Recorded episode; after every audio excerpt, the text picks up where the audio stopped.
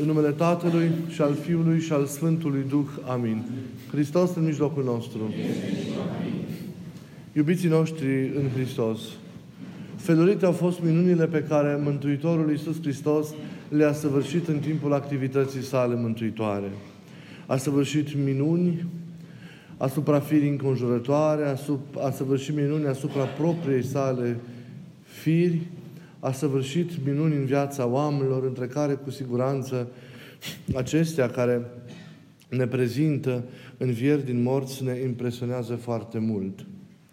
O astfel de minune este și cea de astăzi, petrecută cu învierea tânărului văduvei din Nain, tânărului fiu al văduvei din Nain, care era și singurul fiu, o minune care ne este relatată în Evanghelia Sfântului Luca, în capitolul 7, versetele la 11 la 16. Aș vrea ca în puține cuvinte, în adresarea mea de astăzi, să vă spun la suflet câteva gânduri legate de cele două cuvinte pe care Mântuitorul Hristos le rostește și care ne-au fost consemnate de către Sfântul Evanghelist în acest context al învierii acestui copil mort. Nu mai plânge, e primul cuvânt pe care Isus îl spune adresându-se mamei celui uh, uh, adormit și apoi celălalt cuvânt, tinere, ție zic, scoală-te. E cuvântul pe care Hristos îl adresează celui care e plecat dincolo pe tărâmul veșniciei și prin care îl aduce înapoi. Și apoi aș vrea să vă pun la suflet câteva gânduri legate de ceea ce evanghelistul însuși constată că s-a întâmplat, admirația pe care, admirația pe care acest, această înviere a adus-o în inimile, în inimile oamenilor și exclamația pe care aceștia au făcut-o. Cu adevărat Dumnezeu a cercetat pe poporul, pe poporul său. Așadar, nu plânge. Este cuvântul pe care Isus îl adresează mamei îndurerate atunci când se întâlnește, când se întâlnește cu ea. Și noi adesea folosim acest cuvânt atunci când adresăm unei persoane, unei persoane dragi care și-a pierdut pe cineva drag. Sau unei persoane pe care dorim să o consolăm în urma unor suferințe sau unor cercări prin care aceasta a trecut. Dar cu ce gând spunem noi aceste cuvinte? La urma urmei, în fața morții, în fața suferinței, în fața încercărilor, în fața durerilor oamenilor. Care este trăirea sau care este starea noastră din spatele acestor cuvinte consolatoare pe care noi le adresăm în aceste situații delicate oamenilor de lângă, de lângă noi. Spunem cu gândul că există bunăoară viața de dincolo, că avem această încredințare profundă asupra ei, și virtutea acestei încredințări interioare care izvorăște din experiența acestei vieți pe care noi tainic o trăim, aducem un cuvânt de mângâiere celui care se confruntă cu situația unei morți și în felul acesta cuvântul are putere și are tărie asupra lui și reușește să-l, să-l zidească? Sau spunem aceste cuvinte în virtutea unei mentalități neputincioase, a unei mentalități omenești, în sensul în care am putea să zicem nu plânge că nu mai are niciun rost acum, că nu mai poți să faci nimic, iale cum sunt, asta e viața și așa mai departe. Care este atitudinea sau starea noastră de spirit în fața tuturor, de fapt, cuvintelor consolatoare pe care noi le zicem, le zicem oamenilor?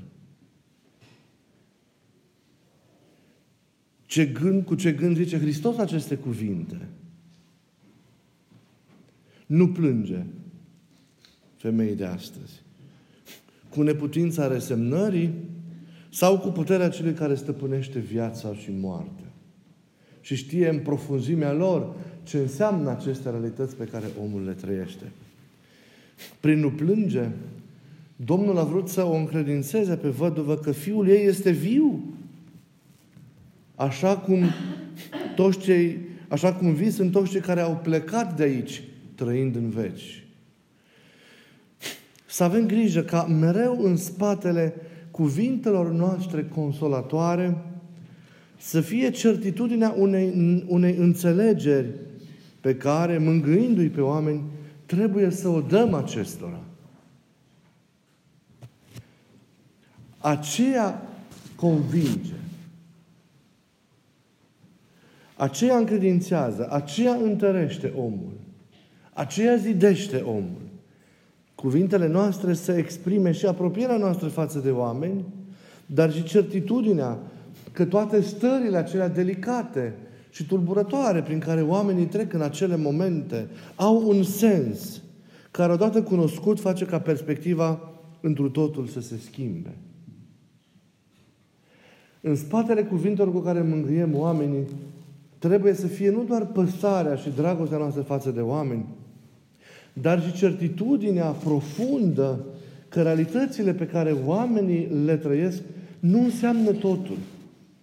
Că boala aceea nu înseamnă totul cu care cel de lângă noi se confruntă. Că ea are un sens deosebit, că are un sens moral, un sens spiritual extraordinar. Că este o cale prin care Dumnezeu lucrează mântuirea și sfințenia sufletului respectiv. Că e o cale care duce la înviere, care duce la viața veșnică. Că moartea nu e totul. Că ea este o poartă, că ea este o trecere pe care a făcut-o Hristos în urma propriei sale morți, din cele de aici, în cele stătătoare, în cele veșnice, în cele, în cele nesfârșite. Că viața noastră nu se încheie cu mormântul, că ea merge mai departe și se continuă în veșnicie. Și experiența noastră de aici, nu fiind, ne fiind altceva decât o antecameră a veșniciei. Ei, dar noi le spunem nu doar dintr-o știință dobândită din cărți sau din, din spusele cuiva din, de lângă noi, ci ele izvorăsc din experiența profundă asupra acestor realități pe care noi înșine o facem. Noi înșine simțim ce este viața, pentru că dacă vrei să înțelegi moartea, trebuie să înțelegi ce e mai întâi viața. Noi înșine facem experiența acestei vieți nesfârșite. Facem experiența Dumnezeului celui viu și ne împărtășește cunoașterea sa. Ei, din această perspectivă, din această stare, din această experiență și cunoaștere, noi ieșim afară și mângâiem și consolăm oamenii în delicatele și dureroasele lor situații, situații de viață. Nu e ușor. Atunci convingem cu adevărat. Când cuvintele noastre se fundamentează pe propria noastră experiență asupra celor stări, asupra celor realități prin care, prin care, oamenii, prin care oamenii trec. Altfel rămân cuvinte care pot aduce oarecare mânghiere pentru că exprimă o păsare a noastră față de oameni. Și, acesta, și aceasta nu e lucru puțin, dar nu e destul. Și atunci oamenii se opresc, se mai liniștesc, dar nu-și depășesc situația, pentru că ei au nevoie de certitudini, au nevoie de o altă înțelegere și de o altă trăire în acele momente și sunt neputincioși prin propriile lor forțe să le dobândească. De aceea noi care suntem creștini și avem o viziune de plină asupra acestor fenomene, cum e boala, cum e moartea și așa mai departe, putem, trebuie și suntem chemați să dăruim oamenilor o astfel de certitudine, o astfel de înțelegere de care ei să se ajute pentru a trece mai departe și pentru a se zidi și a merge cu curaj pe drumul, pe drumul veșniciei, fără ca să se blocheze, fără ca să stagneze, fără ca să rămână, să rămână pe loc. Al doilea cuvânt pe care Mântuitorul îl rostește este de asta dată către tânăr. Tânărul mort și cuvintele acestea sunt tinere, ție îți zic, îți zic scoalete. Este un cuvânt adresat tânărului deja plecat pe tărâmul, pe tărâmul celălalt. Domnul cumva, prin aceste cuvinte, dacă observăm bine, minimalizează moartea. Nu e prima oară când am minimalizat moartea. A făcut-o și în cazul fiicei lui Iair, pe care s-a dus iară să o învieze zicând, nu a murit fica voastră, de ce plângeți? Ea doar doarme. A minimalizat și moartea lui Lazar, prietenul său, când a zis ucenicilor săi, Lazar, prietenul nostru, a adormit, mă duc ca să-l trezesc. Domnul banalizează cumva moartea, nu în sensul rău al cuvântului, adresându-se tânărului ca și când l-ar trezi dintr-un somn ca să ne arate că ea nu este ceea ce o consideră, cum zice Apostolul Pavel, cei care nu au nicio nădejde. Domnul a minimalizat moartea ca să ne arate cât de neputincioasă este ea în fața Lui, care este stăpânul vieții. Ca să ne arate nouă că ea dobândește în urma propriei sale morți un alt sens. Că nu mai este, cum vă ziceam de atâtea ori, zidul de care se izbește neputincioasă orice speranță umană și în fața căruia se încheie totul, ci este o poartă și este o trecere prin care Hristos însuși a trecut primul înspre cele nesfârșite, înspre cele ce înseamnă adevărata viață. Noi credem că existența și viața noastră de aici este totul, dar nu este totul. Este doar începutul vieții. Așa cum poate, dacă ar ști să gândească și așa cum ar simți un prunc în pântecele Maicii sale, crede că acolo e totul. Dar nu e totul. Totul începe abia când, după ce el trece prin travaliul propriei nașteri și durerea aferentă. La fel și noi. Vom înțelege că existența de aici nu e totul doar când vom trece prin travaliul morții și vom vedea unde ajungem după aceea. Viața noastră continuă, dacă să continue adevărat, în, în, într-un mod care depinde de felul în care noi am trăit existența noastră de aici.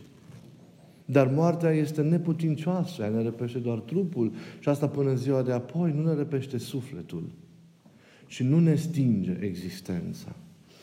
Doar o strămută într-un spațiu cu care noi, ca și creștini, prin experiența noastră, ar trebui să fim familiarizați.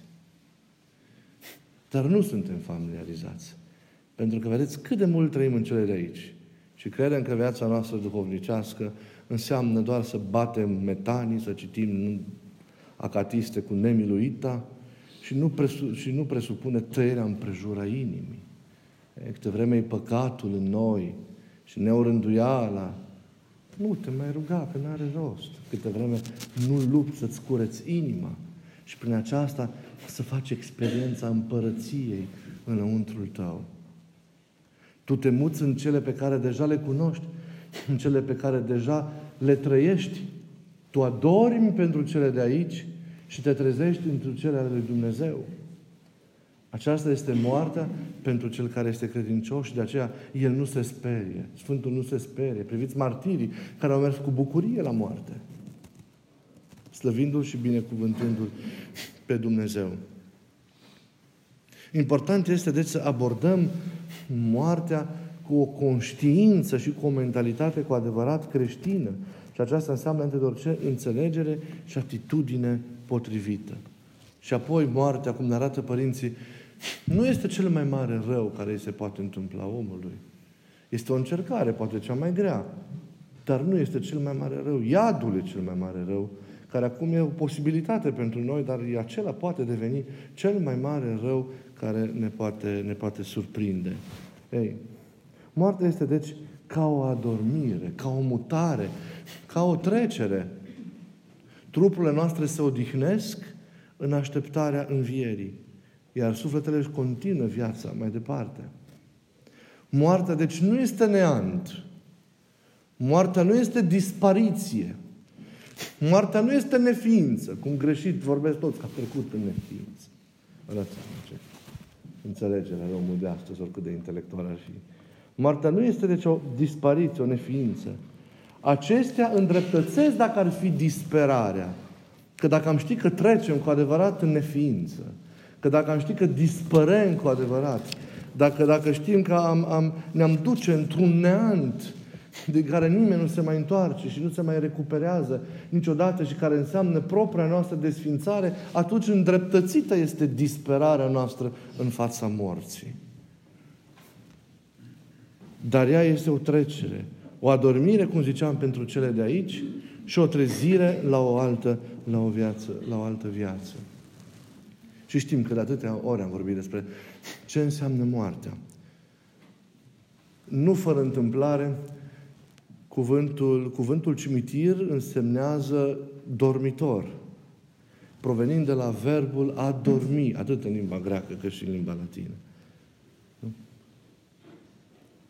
Dragii noștri nu au trecut în neființă și odihnesc acolo într-o așteptare a învierii și a vieții, și a vieții de veci.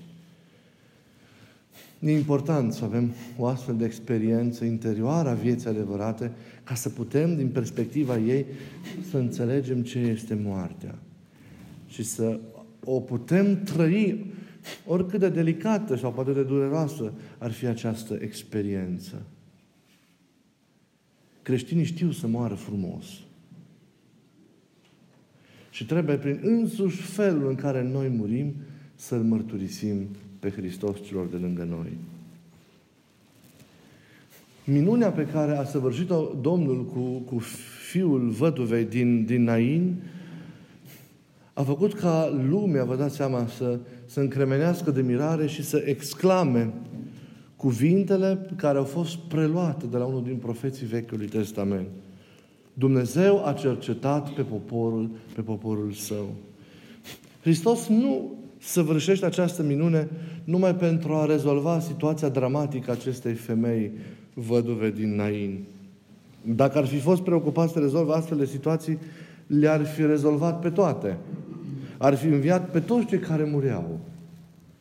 Minunile sunt săvârșite însă de Hristos ca semne care să dezvăluie celorlalți, să arate celorlalți identitatea sa dumnezeiască. Să-L arate pe El însuși cine este. Ca oamenii cunoscându-L pe Cel care a asumat natura lor prin întrupare și s-a făcut unul dintre ei și apropiindu-se de El, relaționând cu El, să poată să se împărtășească de roadele mântuirii pe care acesta le va dărui lumii întregi. Să vârșească de lucrări minunate ca oameni, într-adevăr, cum zice prorocul, să înțeleagă că Dumnezeu a cercetat pe poporul, pe poporul său.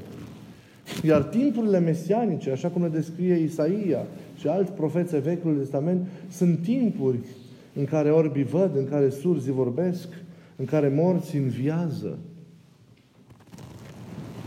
Acesta este, de fapt, mesajul esențial al Evangheliei de astăzi. Dumnezeu a cercetat pe poporul său. Dumnezeu e între noi. Hristos e între noi, e ca unul dintre noi, e la îndemâna noastră. Iisus din Nazaret e Fiul lui Dumnezeu întrupat pentru viața și pentru mântuirea lumii. De noi ține să ne deschidem unei relații cu El prin credință. Și în iubire petrecând cu El, transformându-ne viața, să primim roadele mântuirii. Și să nu ne ratăm existența, ci să o întregim dobândind veșnicia. Dar oamenii, cu excepția unor puseuri de entuziasm atunci, refuză să recunoască și a văzut. Și în cele din urmă îl răstignesc. Situația se repetă poate și astăzi, într-o formă similară. Și azi în viața noastră sunt lucruri și evenimente minunate care fac evidentă prezența și lucrarea iubitoare a lui Dumnezeu în mijlocul nostru și între noi. În atâtea feluri Dumnezeu se atinge de noi. În atâtea feluri mila Lui ne cercetează. Și noi avem, ca și cei de ieri, scurte reacții de entuziasm, de bucurie, de minunare, după care, din nefericire, revenim la tristul normal. Normalul pentru noi ce însemnează? Tristețea în care adesea ne trăim viața, păcătoșenia din care nu mai reușim să ne smulgem niciodată, deși încărunțim, și așa mai departe. Închiderea noastră în realitățile materiale, trăirea doar în, exclusiv de cele mai multe ori în dimensiunea asta orizontală a existenței, doar așa, cu simple atingeri sau tatonări ale zonei duhovnicești, dar care sunt insuficiente pentru cel care dorește cu adevărat să se mântuiască. Și aceasta nu e un lucru bun. Dacă l-ar recunoaște cu adevărat în viața sa pe Dumnezeu prezent și lucrător, omul ar trebui să se recunoască și pe sine ca o făptură neputincioasă, fragilă, slabă, vulnerabilă, care însă trebuie să se pună în slujba celui atotputernic care este Dumnezeu. Dar toate acestea îi se par omului cumva atentate la propria sa libertate, la propria ei suveranitate, la propria ei suficiență de sine. și să vrea stăpân ultima rațiune de a fi a propriei sale existențe. Dumnezeu devine incomodul și de aceea omul îl îndepărtează. Și de aceea nu se mai minunează de nimic, ci descoperă alte minunări, se lasă atras de alte lumini, se lasă chemat de alte glasuri și se îndepărtează omul de la adevărul propriei sale existențe. Aceasta e o fugă de Dumnezeu. E un refuz trist al lui Dumnezeu, dar pe care, cu conștiință mai mare sau mai mică, omul de astăzi îl împlinește. Eu cred că suntem chemați fiecare dintre, dintre noi să îl redescoperim pe Dumnezeu ca viu și lucrător în viața noastră. Să redescoperim pe Dumnezeul care s-a făcut ca unul dintre noi, pentru ca pe noi, cum zice Sfântul Atanasie, să ne facă asemenea Lui. Să-L întâlnim cu adevărat și să dobândim certitudinea adevăratei vieți care nu e în afara Lui. Să dobândim acele încredințări cu privire la marile teme ale vieții, pe care, avându-le, cu adevărat putem să mângriem, să întărim și să ajutăm oamenii, oamenii din jurul nostru. Să nu rămânem la periferia unei experiențe spirituale, la nesfârșit. Să nu rămânem doar la margini, doar la nesfârșite începuturi, cum ziceam de atâtea ori.